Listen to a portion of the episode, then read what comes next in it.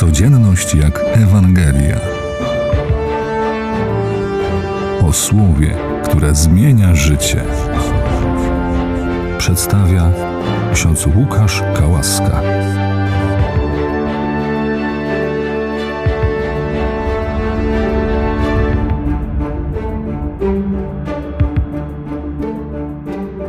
Nie ma w tej Ewangelii jednego sparaliżowanego, jest ich cały tłum. Najmniej sparaliżowanymi byli ci, którzy przynoszą do Chrystusa sparaliżowanego, przynoszą swojego e, brata, swojego przyjaciela.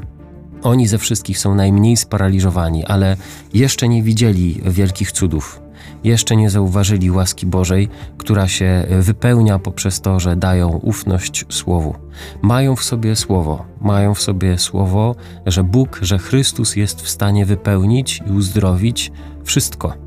Dzisiaj mamy mowę o tym sparaliżowanym, który jest paraluo, to znaczy jest człowiekiem, e, w którym jest całkowite zniszczenie, jest pozbawiony wszelkich władz. On już nie jest w stanie prosić, nie jest w stanie prosić sam za siebie.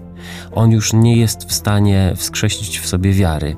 On nie pokazuje nic. On nie ma w sobie życia, nie ma absolutnie żadnych władz. To też szatan chce zrobić z człowiekiem, pozbawiając go wszelkich władz, wszelkich możliwości, zamykając y, jego empatię, zamykając jego rozum, zamykając jego odczucie, wszystko chce w nim zamknąć. Dzisiaj widzimy człowieka sparaliżowanego jednego, ale także innych.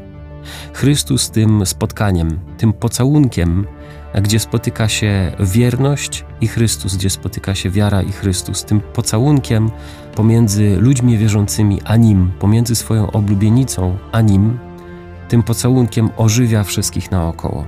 Ta Ewangelia mówi, wszystkich ogarnęło zdumienie. Każdy z nich zaczął wielbić Pana Boga, ponieważ ucałowało się sprawiedliwość i pokój. Ucałowała się wiara i Chrystus. Chrystus ze swojej strony zawsze jest aktywny.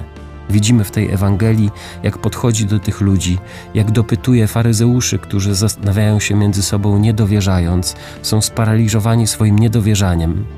Ci przyjaciele, którzy tam czekają, jeszcze nie wiedząc o tym, że na pewno zostanie uzdrowiony, też są w pewnym sensie sparaliżowani. Tyle ludzi zostało dzięki wierze czwórki przyjaciół i dzięki Chrystusowi, dzięki temu intymnemu spotkaniu w zaufaniu, zostali e, pobudzeni do wiary.